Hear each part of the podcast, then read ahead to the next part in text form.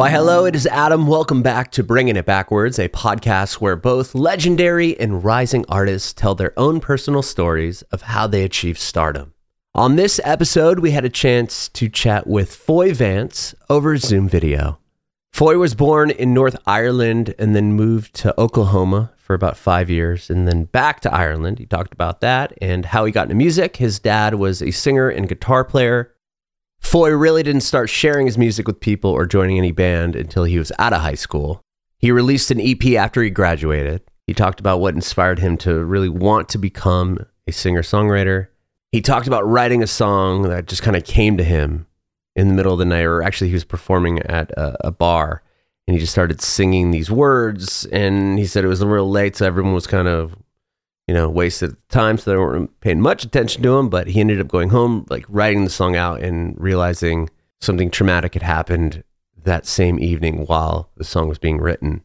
He talks to us about the release of his first album, Hope, meeting Ed Sheeran, actually having Ed Sheeran be a huge fan of his when Ed Sheeran was younger.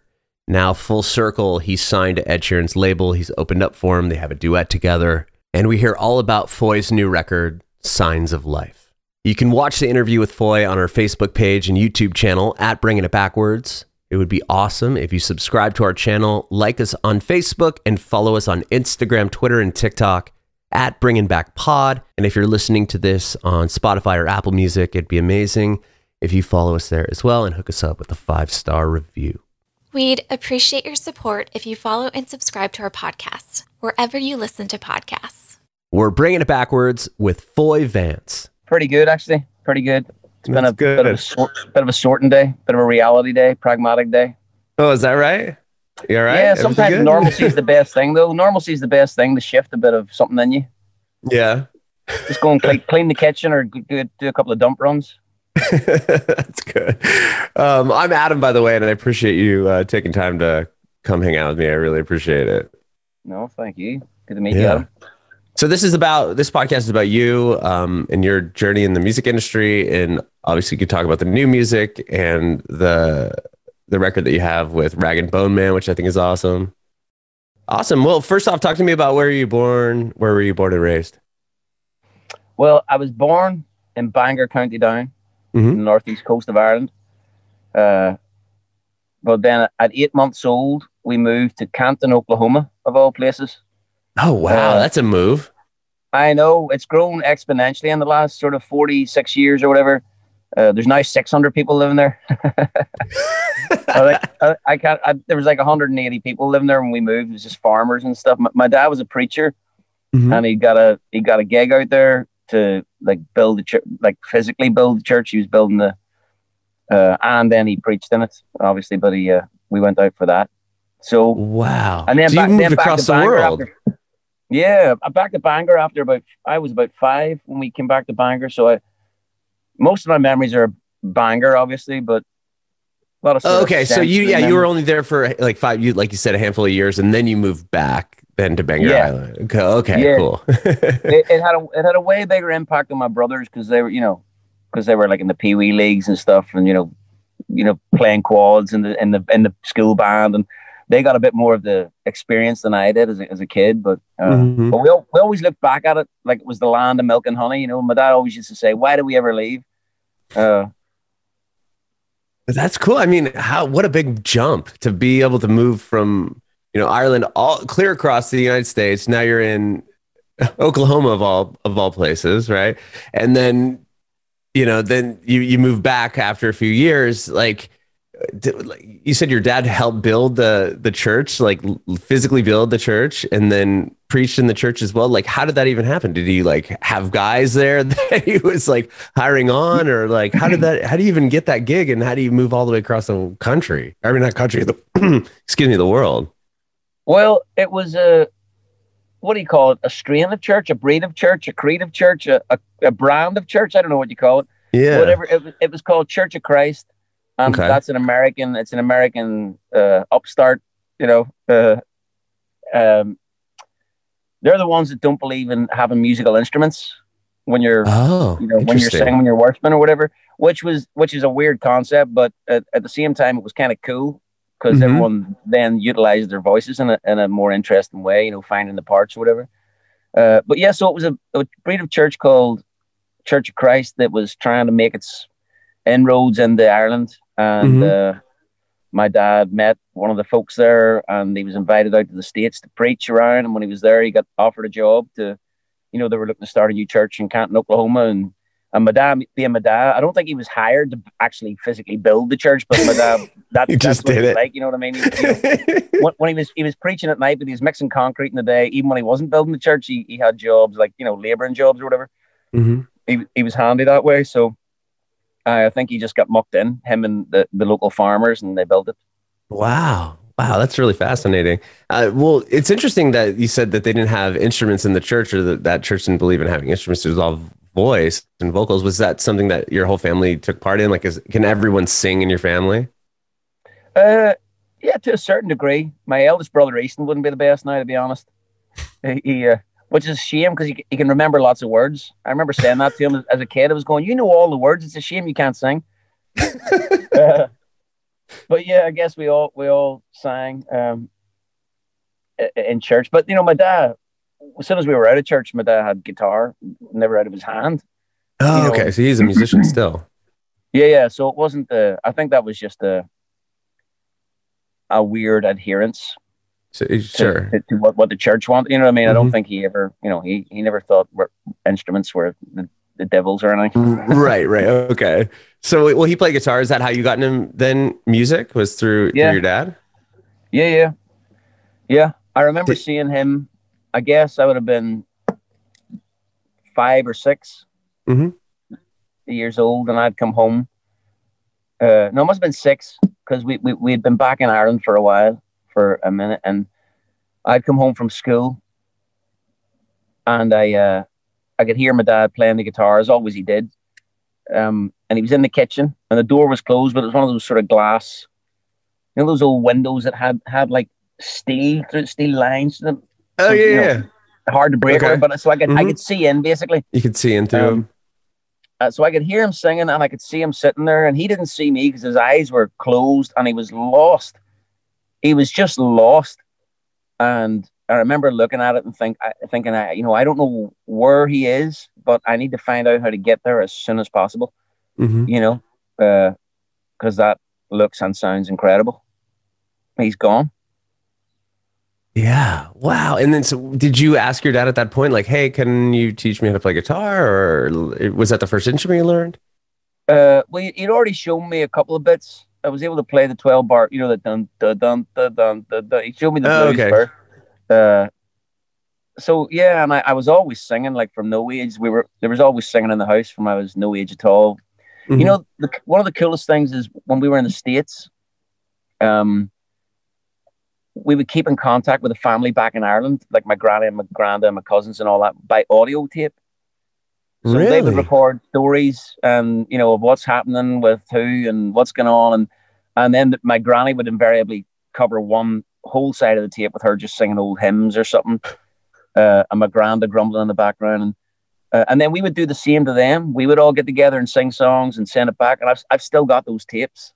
Dude, that's so Yeah, it's, awesome. it's wild. It's wild. I, I go back and hear uh, hear us all singing. Uh, it's crazy. That is so amazing. That is awesome. And especially to have your grandparents on on some of those tapes as well. Mhm. Wow. I would kill to have that. That's insane. That's so cool. Yeah, do you know what? I, I haven't done as much with with it as as I've sort of initially as I initially desired to. You know, I mean, I did do one thing where I took out one song called "He Touched Me," an old hymn that my granny sang, Mhm. and one one Christmas years ago, uh, I was asked to do a radio show in, in Belfast. So I took her voice and I had this guy Andrew Skeet uh, arrange a Salvation Army band, a brass band, sort of around it and I duetted with my granny who'd been dead for 15 years at that point. That's insane. That's yeah, so it was awesome. insane. It was insane. At that point, I thought I should do a record of this. This would be just wild, you know, Yeah. uh, just for myself, you know, for the love of it. But I haven't got around to it. That's haven't so around cool. to a lot of things, man. what I mean, I how were, were was your dad able to attend that show? Like, what did your parents think seeing that? Like, that's that's so cool. Yeah, my mom and all her sisters, uh, all my all my granny's kids were were blown away over the moon to hear their granny singing, hear their mum, sorry, on the radio singing. Uh, yeah, yeah, it blew their minds. Um, yeah. What a special thing. That is so cool. That is really, really cool. Um, yeah. okay. So, wow. Uh, and we'll, I, I want to back up here a bit. So, dad was playing guitar, teaching you some guitar around six. And then yeah. from there, did you kind of, once you learned chords, were you like off to the races with it and, and writing? And, or how did that, like, how did your music, you know, journey kind of progress from there? No, I, do you know what? I guess it was partly the nature of the the world that I grew up in, that I'm mm-hmm. surrounded by. I didn't know anyone that was an artist. I didn't know anyone that made music. I didn't know anyone that knew anyone that made music for a living. It was just unheard of to me. I'd never, I never considered it. Uh, I just thought it was my private passion, you know. And I would, uh, piano was what I played most. You know, uh, my dad got me a, a keyboard, and I played that as much as I played the guitar, to be honest. But it was always something I just did on my own. And once in a while, I'd be out with friends and I'd start singing, and a few of them would go, "Here, you can actually sing," and then I would, you know, sh- shut up, you know, don't be doing that, don't be doing that, don't be showing you can, don't be doing that. Um, yeah, so I never really. It was only like when I got to about 17, 16, 17, I started meeting other kids that were actually had bands and stuff, and I was like, "Wow, you can do that." Uh, and I never really kind of fitted into any of those bands, uh, which I think was probably my own it was what I was bringing to it. I was feeling inadequate, you know. That I don't know. Mm-hmm. All the like kids were in bands, yeah. all kids that had sort of some semi-rich parents, semi-affluent parents, and you know they could rehearse in their garage, and they all had gear New and all gear. that. You know, I had nothing. I just rock up and feel like a tit, going, "I don't belong here."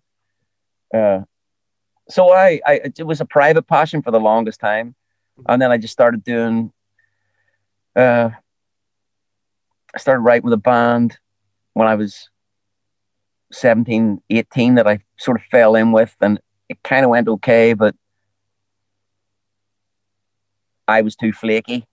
I never saw I never saw it for what it could have been.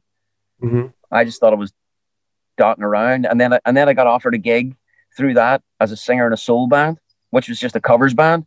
But okay. they had three they had three gigs a week. So for the next two years, I was doing minimum three gigs a week. Uh, and it was only at the end of that two years when I, I was about to turn 20, I think. Mm-hmm. It sort of dawned on me. I was like, hang on a second. This is the only thing I do now. I don't do anything other than music. I'm not, you know, it's not my own stuff and it's not where I'd like to get to because at that stage I was starting to get interested in writing myself, but I had nothing to say for fuck's sake, you know, nothing to say.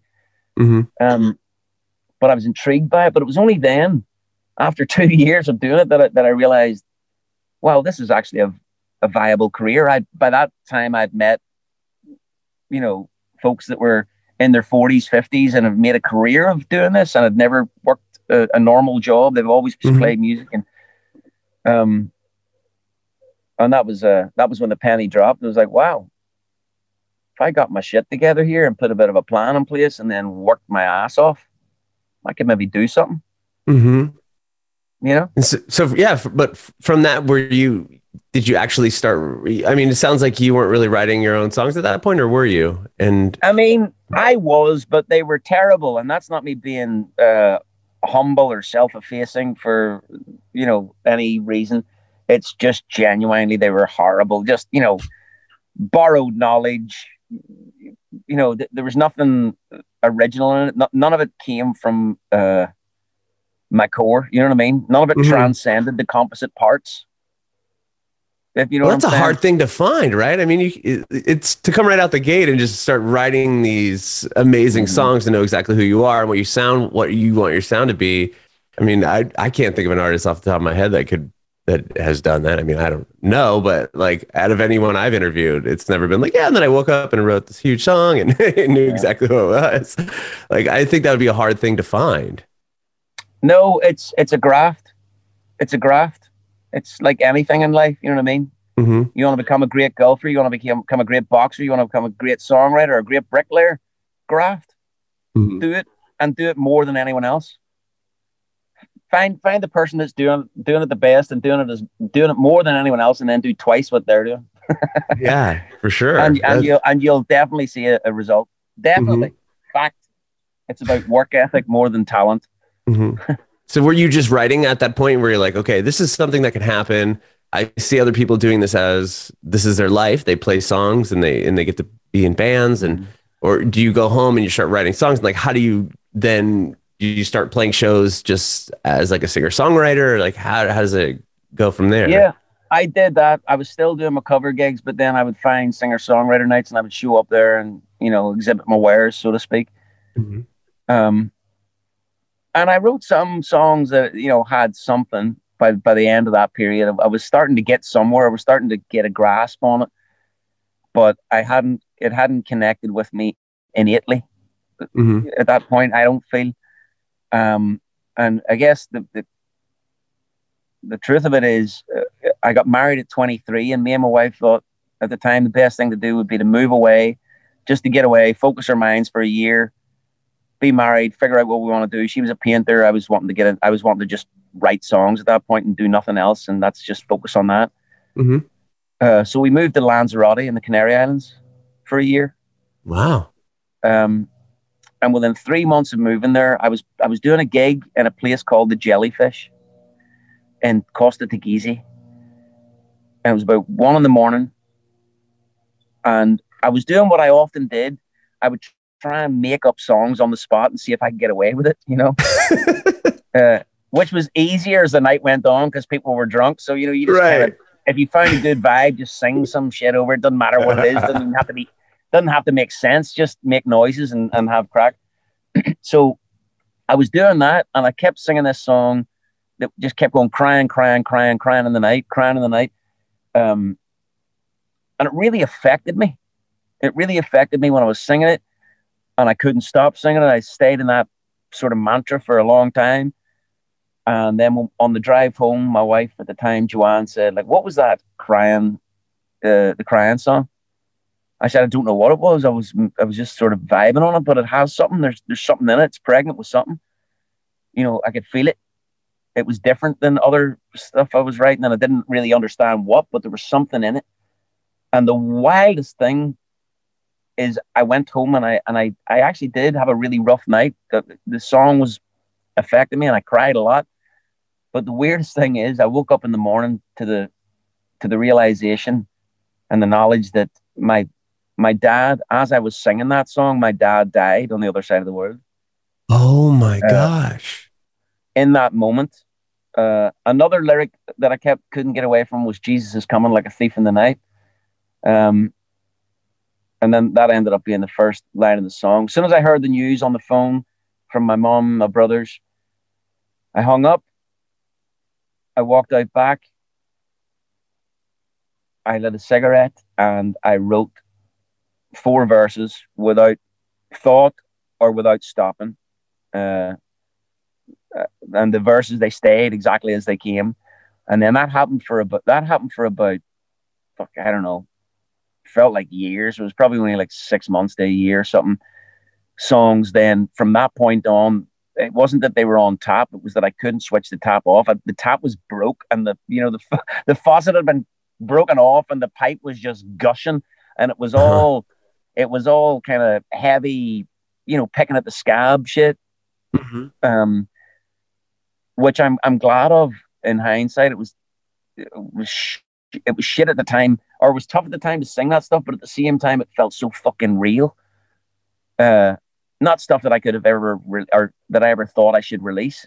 Uh, but just as the the experiment of really engaging with what I felt. And, and going there with it rather than trying to think of a chorus that sounds nice or some bullshit. You know what I mean?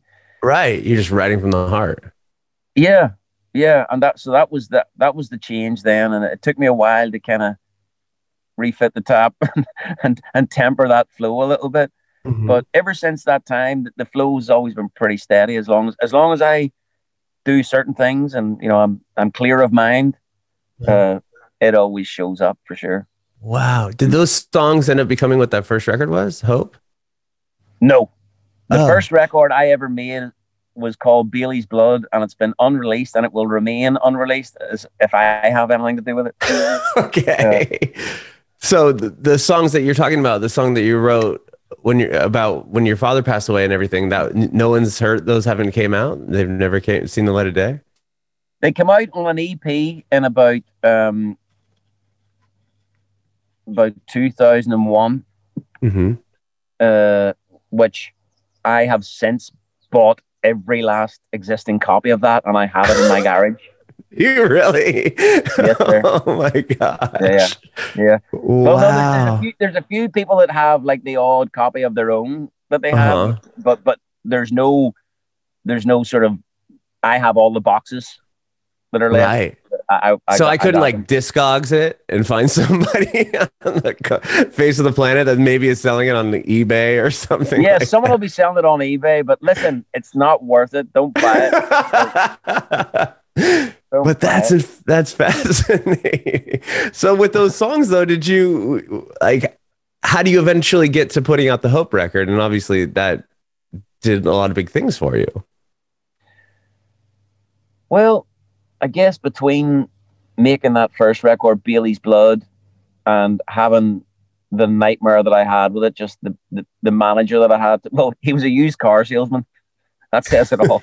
Uh, it was, it was all. we could probably go out and sell of- you then, right? Like, all right, You I got it this was- guy. It was guerrilla war, warfare at this point. You know how to manage a business. Maybe you know how to manage an artist. I don't know. Anyway, we just we yeah made a real hash of it, and uh, and by the time I it got to the point where I could have released the record, I just didn't want to. And I'd already realized I don't want I don't want to stand by that. You know what I mean? Uh, I'm glad I did it. The songs were important to write. Clearly, you know, coursework. Mhm. Um, but I, I didn't want that to be the first thing I put out in in the world, you know. Mhm. But then, sure, I felt the same. As soon as I put Hope out, within a week, I was going, "That's oh fuck, I've, I should not have put that out like that." Well, I'm I'm sure there's a millions of people that beg to differ on that subject. But uh, so do you go like? I mean, at least, at least thousands. at least thousands. Wonder there are literally tens and tens of people that would disagree with you there, boy. Okay. Well, I mean, the record does awesome. You even had a song that made it onto a TV show with that album. Oh, Gabriel and the Vagabond. Yeah. I think that was that was actually the demo. Oh, it was the demo. It, yeah, it was a demo that they used. They didn't use the album version. That that was a real pain actually because they used two songs in a week. Grey's Anatomy. Yeah, Grey's Anatomy. Yeah, they were big for like breaking argent, breaking bands and stuff. I mean, that, I that know. television show did a great job of whoever was the music supervisor over there is like a I'll tell A you, who it was. legend. It was a, it, it was a woman called Alex Patsavas, okay. who's now gone on to. She's got her own. I think she's got her own label, her own publishing company. Obviously, her own. You know, I mean, she's yeah. She was always going places. She was incredible. A real Mhm. switched on woman. Uh, mad inspired by her at the time. Even was going, wow, you're changing the game. Hmm So yeah, they put on a song called Homebird, and then a couple of weeks later they put on a song called put on Gabriel and the Vagabond, Mm-hmm. and they were both they were both demos. Wow. You couldn't buy it anywhere online, and I was I was literally getting hate mail. I was getting hate mail from people, uh, but you know because they couldn't get the song. uh-huh. Uh, so I really missed the trick there. Were you That like it's on this record, and thing. they're like, this is not the same version. I know, I know, right? I know. Yeah, no, my most of my career has been by default rather than design. Why do you say that? because it's true. Uh, you know, I, I haven't I, I haven't always had I have had moments obviously uh, where I've made a plan Mm-hmm. and you know, and you set the goal and you stick to it and you do the work that you need to do to get the goal met. Um, but for the most part, you know, because by the age of 29, I still wasn't signed to a label. I had no manager at that point. I had a kid on the way Mm-hmm. you know, I was paying the rent by gigs and working on the coffee roastery, you know. Mm-hmm. so it, it it was hard to make a plan. It was just do everything and anything that comes up that you Mhm. can, Mhm. and take whatever opportunities come from that. You know what I mean? Like, uh, like one of the saving graces for me, which was a bit was a design for sure, was uh, getting support tours. That was a design. W- You know, I, Mhm. I was with I was with a girl called Phyllis uh, Belezos at the time at ITB, Mhm. and and we pushed her. We went, look here, let's rather than focus on me doing these gigs and you know building it up and building it up, just get me as many supports with really cool folks as you can. Mhm. And boy, did she deliver! Um, so the first tour was Bonnie Raitt, and then, Oh, it was, wow.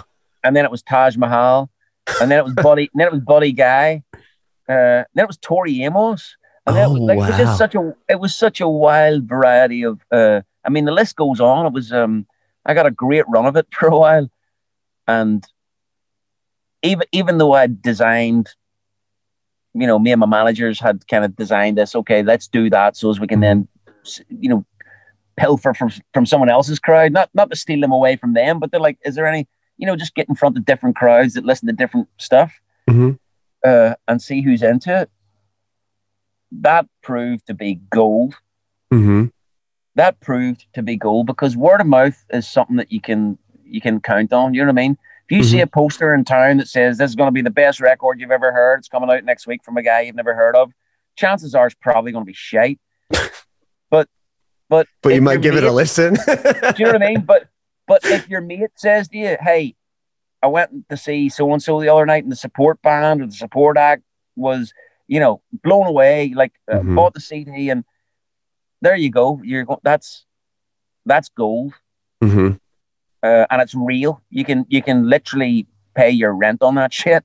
Mhm. Um, Yeah, I mean, it says something if somebody that you trust or you admire, or whatever, is telling you like, "Hey, you should check this out." Like, or your friends like, "Hey, this movie's great." You'd probably go watch it just to see what they're saying. If they're like, "Oh, it, you got to see this guy play. He's incredible. I bought his his record." It's oh, okay, and I bet you you land a lot of fans that way as well. Like, oh, if he likes them, then they must be cool, and and I will. They co-signed on it, so I'm going to take a, a listen, a chance on this person.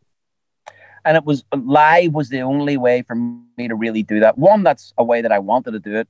Mm-hmm. Uh, two, it's the way that I knew would make most sense because I, I didn't mind if people came to the show and didn't like me. That's okay. I was Mhm. interested in the people that came to the show and did like me. I was engaging with them, going, "Hey, okay, well there you go. Mhm. I'll be back. I'll be back shortly." And then and then go to someone else's show. Okay, you're into, and then you know just build it up like that because that that's uh that's steady. You can you know that's if you build your audience that way, and also I was what then thir- thirty at the time.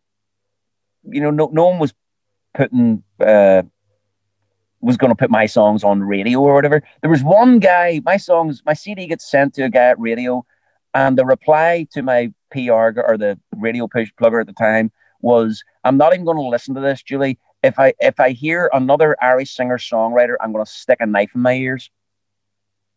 So he didn't even listen to it. You know oh, what I mean? So, oh, Wow, like, I- yeah. and I also I also realized in that thing like radio is just a different. It's not music. It's a it's music that's it's about music you sell. It's music you wear or whatever. It's not. Mm-hmm. Uh, That's interesting. Yeah, that, uh, you're spot on, man. From a guy that came from radio for the past 17 years, I totally agree with everything you just said right there. yeah, no, it's it's, it's not, a totally for- weird thing. It's yeah. Do you know what? A, a couple of years back, uh, they put these jingles online from the seventies, there, and it was Jimi Hendrix had done a jingle for Radio One, and it Really? sounded it sounded fucking incredible. And I retweeted it, going, "Why is it that in the seventies, you know, jingles sounded like music, and today music sounds like jingles?" You know, it's easy, it's almost like a presidential speech. This little sort of s- second snippet of the thing, and then repeat the other thing, and then re- go back to that, and then repeat this thing, Oh yeah, total formula. and bastardize all the words. I don't know what's going on with that. You you can't sing normally and, and get on radio today. You gotta you gotta say some weird shit to get on there.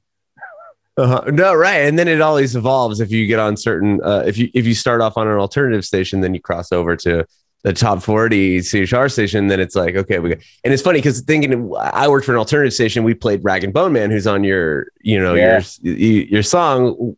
We played Human and then it crossed over to top 40 radio. And it was like, they added some like upbeat, like, like beat under it. And I'm Yeah. listening to, it, I'm like, what hap- Why does this sound so much different? I'm like, oh, they sped it up and add a, add a little like flavor to it. Yeah. it's like, of course they did.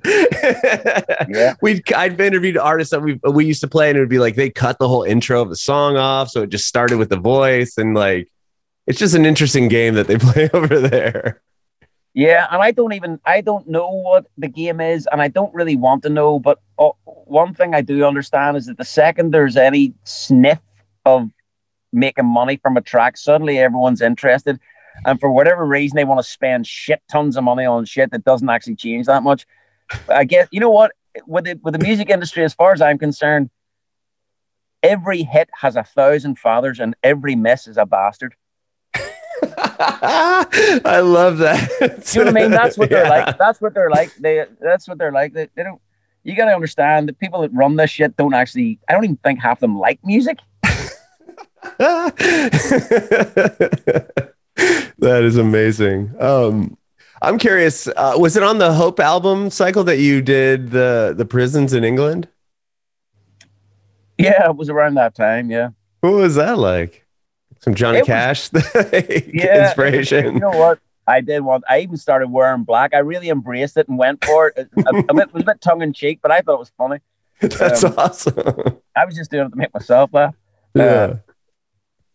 but it was uh yeah it was it was cool like i think i'd gone in there quite honestly with, with the with the impetus to or sorry with the with the view to um like return Mhm. to the, to the same which i did with a few of them i did return again but the, the plan was to keep going back and then maybe set up a songwriting workshop because i know what's i know what songs did for me Uh-huh. you know what I mean? Like genuinely engaging with the reality of me and reality of anything that I think and feel transformed me and give me give me a give me a way out, give me an ex, give me a way of expressing, give me a way of being real with myself. You know, being my own counsel. Well, music's been my counsel, but you know what I mean. And I thought, well, what better place to go? I mean, you know, Mhm. to go and try and share songwriting and, and that with you know with that view and not to push it not to push that agenda and go in and go all right everyone let's talk about all the people you killed you know what i mean I thought you were gonna say I'm gonna come I'm gonna come back, and I didn't know if you're gonna be like, but I'm gonna be incarcerated this time or something like that. You- yeah, yeah. Um, oh, you man. never know there's time yet sure, sure. yeah Well, so I want to talk to you about so then the next uh, uh, b- uh, piece of music or body of work you put out was the Melrose EP, and that was something that even became what the score to a movie, a short that's film. right Did it Yeah, start it ended off as uh, a record or as the score? do you know what it started off uh, as just me and david holmes uh, the Mhm. producer from belfast uh it just started off with him and I working together, really out, out of intrigue, you know, to see what what what would what would happen if we worked together. And then we ended up doing a sort of working on a few things, and some of it was my stuff, and some of it was other stuff. Some of it was his stuff. Mm-hmm. His record, The Holy Pictures, which is an incredible album, actually, incredible album. It was a real joy to work on that. Actually, it was probably just working on that. Then him and I got chatting, and he was like, "Okay, what songs have you got?" And it was funny. All the songs that I thought were my strong ideas, he was like, "Nah, nah, nah." And then the ones that I thought were completely for me, private, private songs, you know, part of that eighty percent that no one ever gets to hear, you know, Mm-hmm. they were the ones he was going. Now that there we go, that's got something. Let's let's do that. And so we just started on a journey, and, and we there was talk of it being an album, and then it was going to be an EP, and then Terry George had the Shore, the the short Mm-hmm. Film, and he was around the house, and we were chatting, and he'd heard that, and he was he wanted that straight away, and then he sort of yeah, so it's it just kind of happened again, default rather than design, just be in there, um, by working. Yeah. The harder you work, the luckier you get. I'll tell you that. Mhm. you just end up in bet in right places from time to time because you put yourself in those positions. So uh, yeah, that's how. And then that sort of gave us the impetus then to really do something with it. It was like, okay, now we got we got to go. We got a finish line. Here's the finish line. Let's get the show wrapped up and release this as an EP, and then we're done. Because we've been working on it for like off and on over three or four years, and you know, Oh wow. I, I think we were both getting frustrated. He was probably just getting more frustrated with me, to be honest. Mhm. I But wow, I mean, the, the film is amazing too. I mean, what it get us an Academy Award?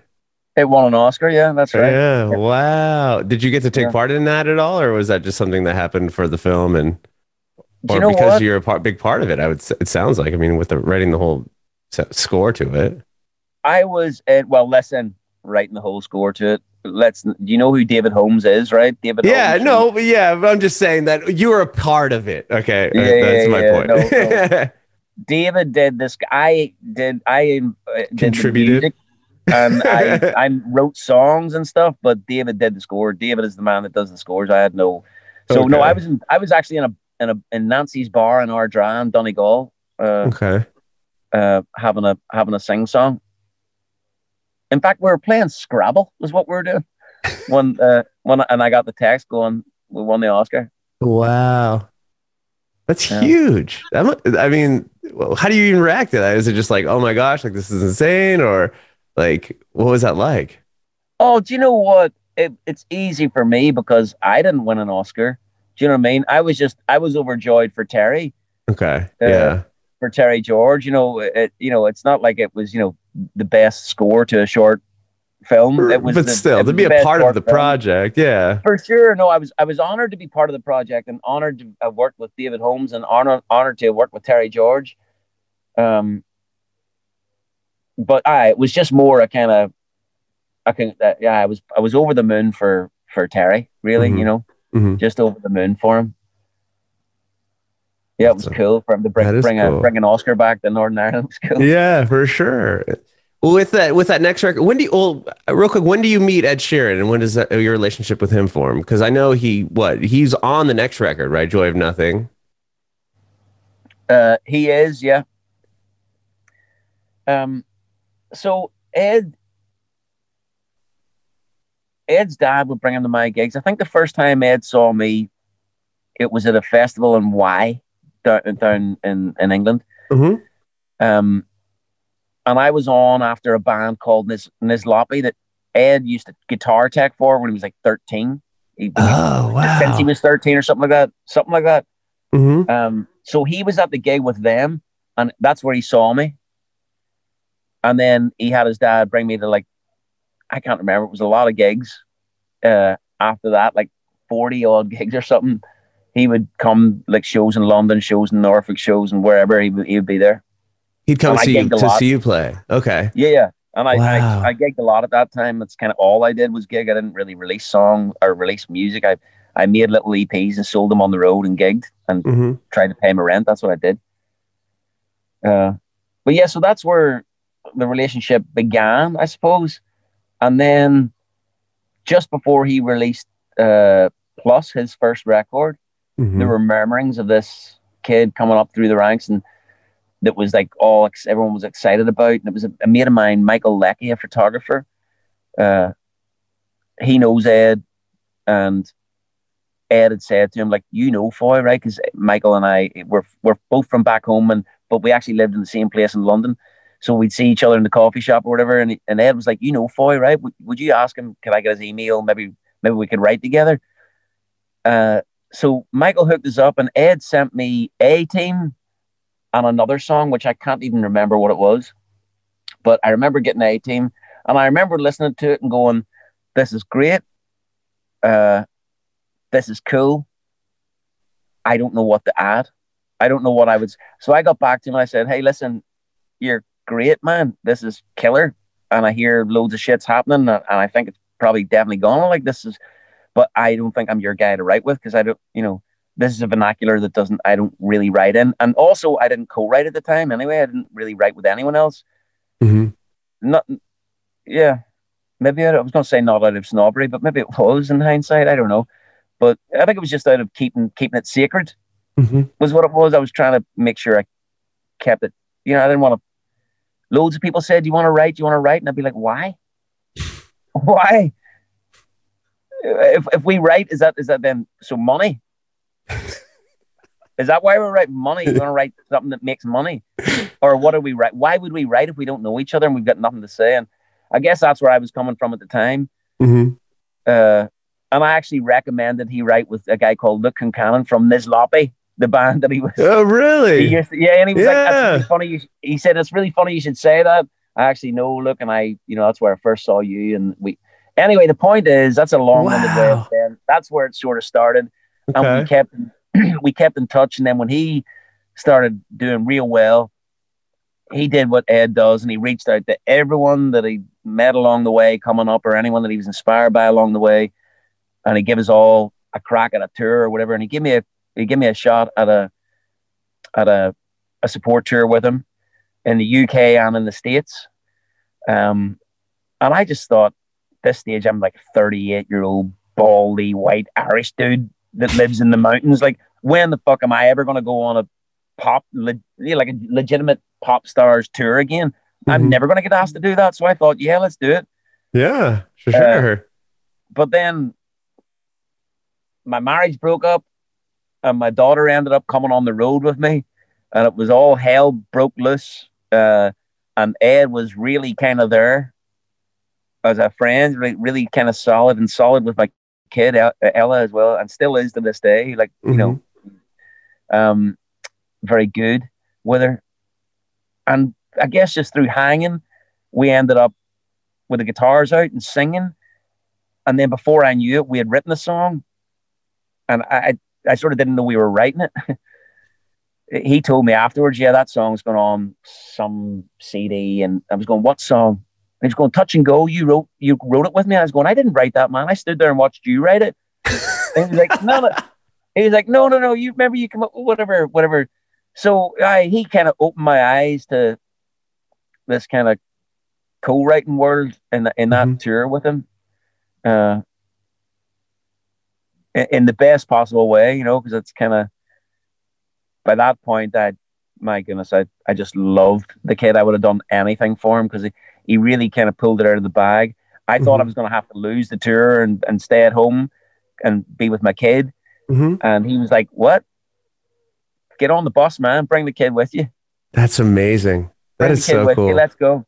And I was like, "Are you sure?" And he was absolutely. And he looked after his. Uh, he looked after his uh, royally. You know, real sweet, sweet human. That's am- he just seems like such a sweet person. Even watch him in that movie yesterday, and the fact that he's able to like make fun of himself. Like my favorite part of the movie is when he's like walking, he's like in the back backstage, and his phone rings, and it's his song. His song is playing as his own ringtone. Like I just thought that was so funny. I'm like, of course, like he's that cool that he's like. Yeah, I'll just jab at myself by having my own song as like my my ringtone to my phone. Yeah. No, do you know what? Nine times out of ten, see when something funny comes online about Ed. Like, do you remember Ed Shreds? Oh yeah, Remember the. Shred series? So the first person that ever sent that to me was Ed. no way. I think I think he finds it hilarious, man. He does, you know, he takes himself seriously when he needs to, and he knows Yeah. that, you know, he's But uh, he's- he's, he's got it figured out. I wish I had the head on head on Uh, me that he has at that age. I mean, it, it was remarkable to see this kid. What was he when I met him? 21, 20? I don't know. yeah. Not only did he have the world at his feet, but he knew exactly what to do with it. It was incredibly inspiring. It was like, wow, where do people like you come from? Yeah. He, I mean, he's a he's a superstar, obviously. I mean, that's so. But to, to be so humble and so cool to say, you know what? No, come on. And I feel like the pe- it, most people that can gain success or the people that do and, and and have the longevity are people that are like like that, right? I mean, they're they're humble and not just like I'm a rock star, like I'm above you type situation. I feel like he's not like that at all. Well, here's the thing. I, I, I imagine Ed would agree with this himself or say this himself. Ed's aware he's not the best singer in the world. Ed's aware he's not the best guitar player in the world. Ed's aware he's not the best songwriter in the world. But. I'll guarantee, I, I, guarantee, I guarantee you something. I, I don't. No one works as hard as him. No one. No one. uh, Like he's so passionate about it, and that passion comes through. If you if you're that passionate about something that's gonna it's gonna relay, it's not about he became I don't he didn't start great. Mhm. He became great because he worked his whole off. and he Mhm. still does. He works his ass off, and again, it's always about how hard do you work. You know what I mean? He he wasn't gifted with the best voice in the world, and the best. He was flipping ginger, and he had hearing aids, and he wore big glasses. I mean, if you could think of anyone less likely to become one of the world's leading superstars, surely it would be that kid, right? but that's that's what that's what passion and genuine drive and a genuine heart does you know and Mhm. that's exactly what he is and that's why he's got what he's got because he he put the R's in and he and he cares he's real I love that. I love that. I wanted just real quick to touch on well, Joy Nothing. I mean, you you did like a documentary about the recording of the album, and people could watch that if they really want to get a you know a real in depth look at the record. Um, but I'm curious. You won the this uh, a prize right in North Ireland, North Ireland Music Prize for for that album. And what was Yeah. I mean, how is that like with your like to win that and um is that that must have been a huge deal for you and your family being from North Ireland? Like, was is that like a, a massive accomplishment? I don't. I mean, I don't know what it what it means to to to to people in North Ireland if you win that. neither do i Oh, okay. Neither do i. Listen it's a this is probably remiss of me to say this especially on uh, um like it's been being recorded but it's uh that was it was the first one they had. That was the Okay. inaugural kind of one and um and they're they're really aiming to do something good with it and i appreciate that and they're trying to celebrate local music. But as I, I would need to dig a bit deeper but as far as i can tell it's judged by it's not like by the folks. It's Oh, judged by a panel of people on the arts council um Ah, who uh, who in my estimation i would imagine have a combined age of 3 billion. I don't know. Okay. you know what i'm saying i mean i'm not trying to be disrespectful but i think i think that could i think it could mean a lot more than it does if it was put into the hands of of the people Okay. yeah But that, I probably mean, to win the first one, that's cool. I mean, to, to win the very first one, that's amazing. right i mean I, I mean, I, I, I don't think you can. I- It doesn't really matter. I mean, it doesn't. It doesn't. If I didn't win it, it wouldn't change the art. okay. When I did win it, it didn't. You know, doesn't. You Yeah. know, It just it was just something that happened along the way. I think I think awards are literally just about the sweet deal that you get after. it. You know what I mean? It, like, if you win a Grammy, doesn't mean you're a better artist. If I was to win a Grammy, it wouldn't mean that I'm better than any other artist. It means that for whatever reason, I've kissed enough ass that year and gone to enough kind of parties and sang at uh, you know enough people's houses and made them feel special that they vote for me. hmm And then I win that thing, and then you and then you you know your your fees go up through the roof, and you know what I mean. That's what they're about. I I don't really feel like an award can Sure. No, I uh, see what you're will saying. make, make me feel like a better songwriter or a worse songwriter than anyone else Yeah. for not receiving one. You know what I mean? Yeah, no, I see what you're saying. Um, well, to, to just change gears back to to Ed Sheeran for half a second here, because that's you signed to his label um, with the with the Wild Swan, and, and you're still signed to the label, and you put out your most recent recent record with him. Was that just kind of something that was a no brainer to when he did he form the label and then sign you? Like like how did that you know kind of kind of come back around? Even that question took way more than half a second. okay. Uh, it, it came around. Uh, yeah, he, he'd set up the label and we'd talked about it, but he, he'd, his first signing was uh, another guy called Jamie. Um, and then it, it, I was in a situation where I was free and we just had a chat. I was like, "Would you, do you want, I'm, I'm about to go and shop this somewhere else. Mhm. You know, we, what do you think? Uh, and he was in. He was like, "Yeah, great, let's do it."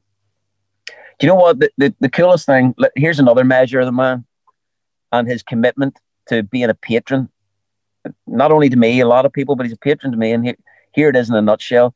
After I did the Wild Swan with him, Mm-hmm. and I went to town, we put some serious uh, time, energy, and money into that record and the and the whole two year plan.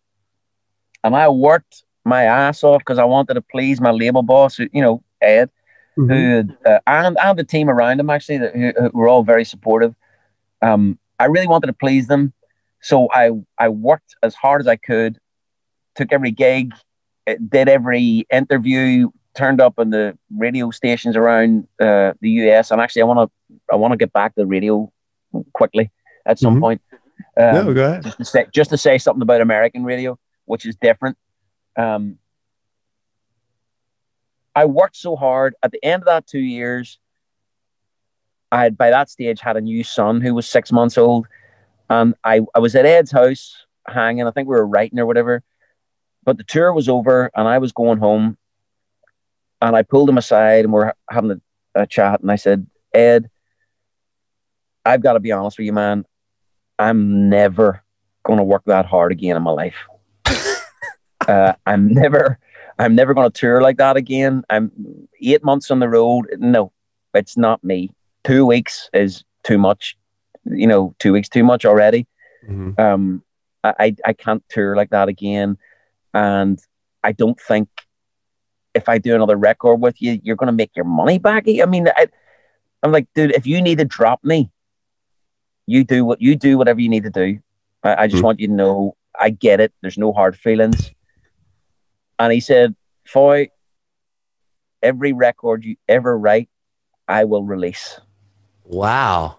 I said, Ed, you're, you're making it too easy for me. but uh, he was like, yeah, no, like, don't worry about that. You make the music and I'll find a way to make it work. You know, he's a, aye, he's the best label boss in the history of label bosses, to be quite honest with you. I've looked That's out amazing. again. My, my dad always used to say to me, Foy, son, you could fall and shit and come out smelling the roses. well, I want to hear what you have to say about uh, American radio, real quick. Well, I, I think it's different. Like earlier on, I sort of made a quite a blanket statement about radio and, and how all the all the only thing that gets played on radio is just this sort of homogenized, you know, give me the Mick three deal, please. You Yeah. know, songs that there's, I don't know, no songs, just music, catchy, whatever. Um, but that's talking. I'm talking about mainstream. Do you know what I mean? Mhm. I think what I love about America, uh, are the are the independents. You know what I mean? That are play that are really trying to kind of push local stuff, or or just play kind of play cool shit. Uh, that that aren't kind of as tied into you know here's your playlist and this is what you got to do. You know those those folks that have the freedom to flip. I heard this CD this week out of the blue, and I'm going to play it tonight. Mhm. You know that still exists in America. And I've It did. I mean, the station I was on, you could do that. I'm not gonna lie. We were we were independent, and my program director at the time was cool enough to kind of let us do that a bit. It wasn't like programmed by some guy in Houston that's gonna put the same playlist out to 180 stations or whatever. Yeah, that's what I mean. It's a bit more individuality, where, where it's everything else is like I say, it's just the Mick three deal. It really is. hmm Same shit everywhere you go, and even when it's a different artist, it sort of sounds like the same shit. Sure. It's like you know, what happened to variety? Remember Sam Phillips when he started out? That was that was that was almost the raison d'etre. Like every artist has to sound different. hmm Do you know what I mean? Roy Orbison doesn't sound like Johnny Cash, who doesn't sound like Elvis, who doesn't, well, he wants to sound like Carl Perkins. he would have loved to have sounded like Carl Perkins. But you know what I mean? Like it was about Willie Nelson, you know, Kris Kristofferson, voices. Uh, that's not so much Sam Phillips, but you know what I'm talking about? That yeah, yeah, no, of- totally. of like where it was like something that stood out that was someone doing something hmm and now it, it just all feels a bit like wallpaper. Mm-hmm. Audio wallpaper. Exactly. exactly.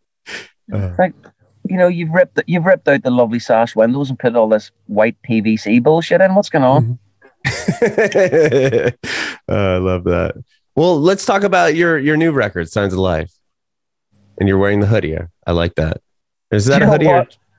It's just a, it's just a jumper. You, you know what? This is I like that though. I wear it all the time. And the, the truth of the matter is, and this is not a sales pitch, by the way. Truth of the matter is, it's the most it's the most comfortable jumper I have. It genuinely, I don't know. it's comfy. It fits nice. Yeah, it's a really cool company that kind of. It's a really cool company that uh, I'm gonna. I'll. You know what? I'm gonna find out the name of them and send it to you so as you can put it in. So as people, you don't have people don't have to buy this one. Just find out who this company is that make these kind of jumpers because they're as comfortable as get out. They're so cozy. I love it. I think it's a dope sweatshirt. I think it's awesome. Well, you can also buy this one. Yeah, of course. Yeah, I'll buy that one. I'll buy that one. Well, tell me about the record. Ah, well, I'm going to sound hypocritical telling you about the record being that I've made the stupid decision to smoke and have a pint here. Chat me, but the uh, because the record actually came about by getting off, Oh, drinking stuff. Uh, basically, I don't know. I'd done that tour for Wild Swan. I'd had that conversation with Ed, kind of going, "I'm not working that hard again. I don't know what I'm going to do next, but it's not going to look. It's not going to look like that." you know, it's just not going to look like that. I can't be away this much. It's too much on the kids, too much on me, too much on everything. Uh, but then I had all these songs that I'd written that I'd collected. You know, the they were sitting there, and my my manager's on me. What's happening? Will, we getting a record together? And I'm like, yeah, yeah, I'm getting a record together when I'm off the road. And I was compiling songs, going through all the songs that I've written, and and, and basically Frankensteining a record together. hmm Do you know what I mean? yeah. And I sort of knew I sort of knew I was doing it too. I was going, that really doesn't make any sense with that, and this doesn't. And actually, the whole thing, why? What am I doing it for anyway? That you know, why? I, I don't. Do I want to make another record? Uh, which is why I went off and made uh, from Muscle Shoals and to Memphis. yeah, you made two Because- records in the same year, right? I mean, pretty Yeah, much back to back. and- I just wanted to go off and blow out some songs that I'd already written that I liked and was happy with, and that I could I could get away with doing it and without employing the you know the whole infrastructure of the label. You know, Mhm. we're gonna make this the uh, Foy's next big release. It was just like a side project type thing, which thankfully, being that Ed Sheeran's my label boss, I can't get away with. And he told Uh, you you can put out whatever. he told I you know. put out everything you do. Listen, in fairness, now I must say it's not just him. Ed Hard, the head of the label, the, you know, Greg and, and Mike in the states. Like the, the the the label folks are sweet and they're behind it too. But uh, but Ed is the spearhead for sure. Um, so yeah, I just didn't know if I even wanted to. Well, I knew I wanted to make a record, but I didn't know why I was making a record. You know what I mean? Mhm. I didn't want to tour again. And I didn't really feel like the songs that I, I was compiling really made sense to me or where I Mhm. was at. And that's because I was in a complete fog. At this time, I was addicted to codeine as well, which is Mhm. the worst thing Sure. ever. Oh no, I mean I I have five years sober, be, and I had the same problem. to be honest with you, yeah, There you go. and it's and it was brutal. I've had four neck surgeries, and it just became, uh, you know, something that was the only thing that made me not hurt, and it ended up taking a lot from me. So it is a brutal, Oh, brutal cycle. goodness. What it does to your mind, what it does to your inside, your organs. Uh, Mhm. It's crazy. But- and those uh you know the headaches that are brought on by it that the only way to get through them is to get more Mhm. and uh it sounds like I was in a similar position to you where I was munching the things you know I was munching them like you know four Oh, in yeah. the morning you know yeah, sometimes yeah, there was day. one time I I had four in the morning one time in last night's white wine. I'll never forget I dropped them into the wee bit of white wine that was left. I dropped them in. I was sort of laughing about it because I was still a bit pissed from the night before. Um and I and then I drank it, and then just it was like the it was it was the morning, and you know, so you imagine how, how the rest of that day went. I just felt I, I had a couple of moments where I realized, hang on, what? How has this become normal? Mhm. You know, and that's road life can do that to you. Road life can make a lot of things seem very normal, and they're not normal. You know, it's only when you come back to the cold reality of the cold light of day of of of home life, you know, family life and reality, you know, the the mundanity of a day, you know, the kind of uh You know, it's Uh, it's brutal. It's a brutal uh, thing to be caught up in for sure. And it's like gets to the point where you, yeah, like you said, you need it, right? And then like the tapering off is like not even really an option at some point. yeah. I mean, quite frankly, I'm sort of back there now, tapering off. But thank I'm not I haven't had codeine Mhm. since since when I gave it up there and whatever that was, 2018 when I kind of hit the wall. Uh gave everything up for a while. Mhm. Um and that was that was when I I wrote Sapling. Really? and it was the first song that I'd written that I felt okay. This is pregnant. You know, this is this is more than just this song. This is because it's, it was real. It was honest about where I was actually at. Like, kind of okay. I need to give something up here. It's either this or that. Mhm. Uh, yeah, and I guess I just felt overwhelmed in that moment. That wow. You know, here I tell you what. I went to an AA meeting Mhm. and the man in front of me who was Irish. you don't have to be Irish to be an alcoholic, but it fucking helps. It's a head start. It's Yeah. definitely a head start. Uh, he was talking about being grateful for that meeting that night. Mhm. Uh, and he was saying, like, if I wasn't here, I would just be at home in my flat across from the Winemark, looking at the people coming and going, wanting to go over there myself.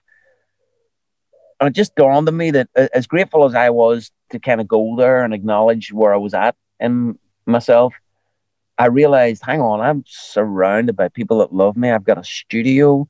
I've got an ability to write. Uh, I've got a team of people around me that want me to write and give them music and art that they can then go and put out into the world and think of creative ways of getting out there. I mean, I've got so much going here, so much to live for.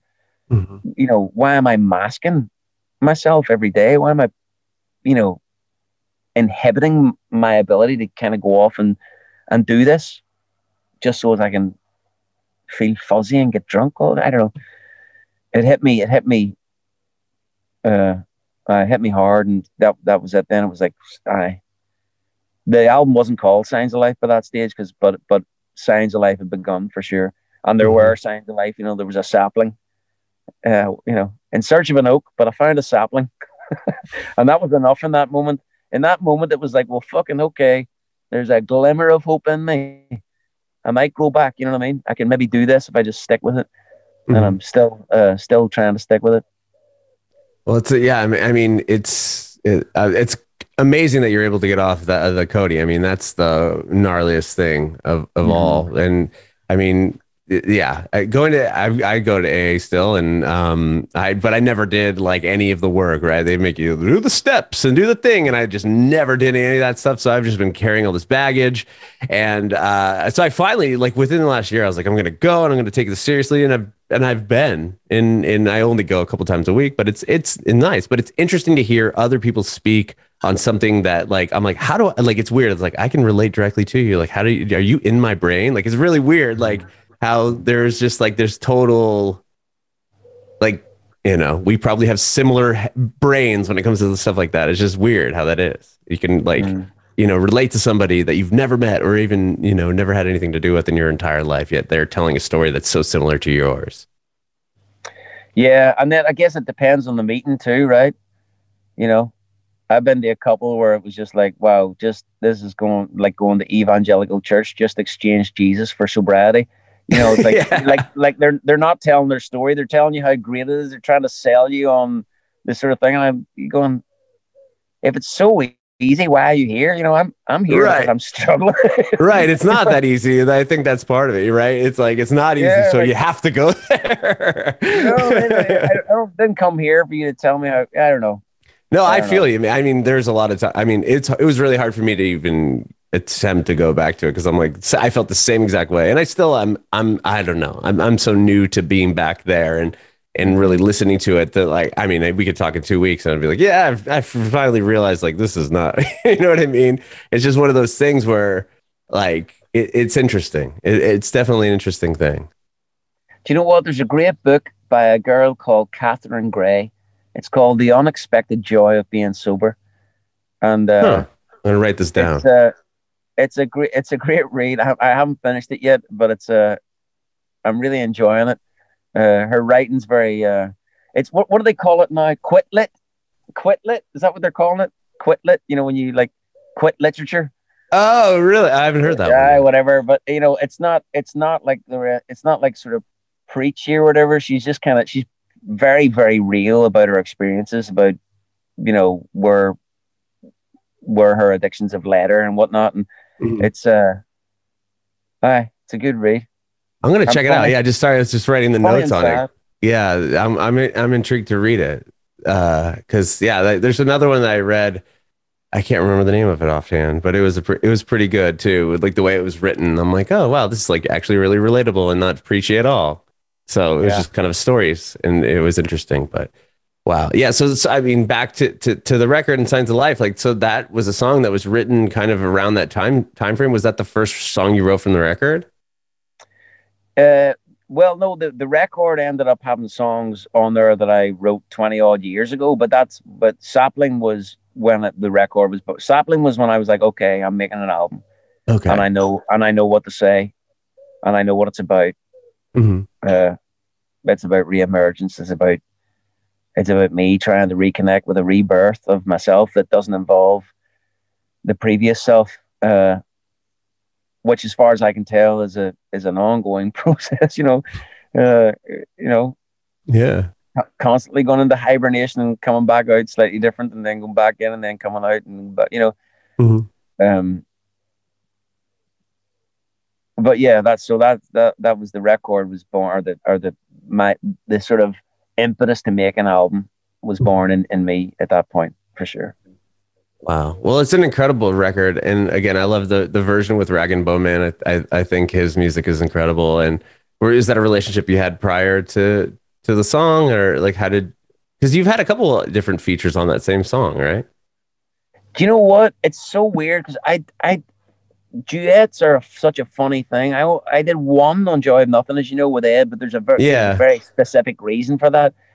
Uh, and I knew if it didn't sound right, I wasn't going to use. I remember saying to him at the time, like, I hope you don't feel like if it doesn't sound, if it feels out or feels weird or whatever, uh, or mercenary. That was my concern. It was like, Mhm. but but I knew why we were doing it, and I yeah, so I settled myself in it.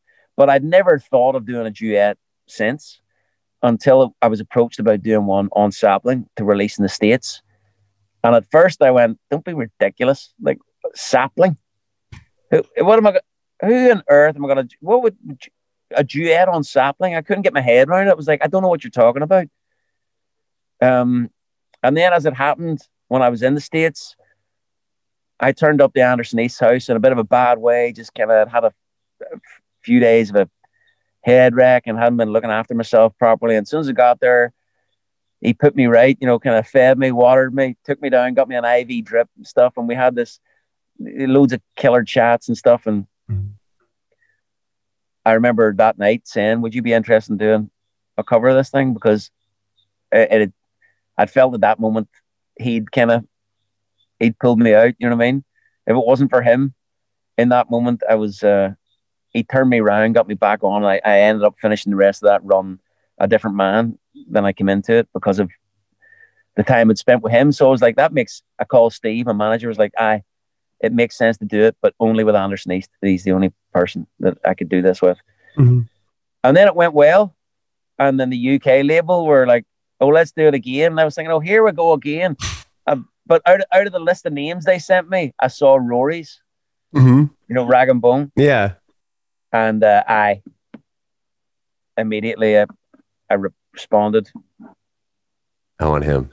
If, he, if, if, if, if Rag'n'Bone would do it, that's the only, there's, a, there's no, one- no one else would make sense. And that's just because I, I know Rag'n'Bone, uh, we met years ago uh, when he was releasing Human, that record, Uh-huh. just before he'd released it. I, I helped him write Odetta. Um, I really connected with him. I just, I, I remember sort of feeling for him over the years because he's a, when he when he started to do really well, I got a bit concerned because he's not this sort of you know, young, white, malleable, blue eyed soul boy that they would like him to be.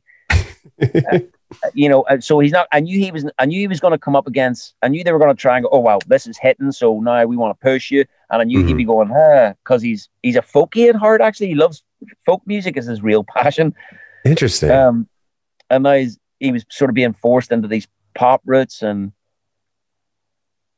I don't know. I sort of kept in touch with him over the years, basically, and because I, I was thinking, wow, how's how's a guy like that going to handle this fame?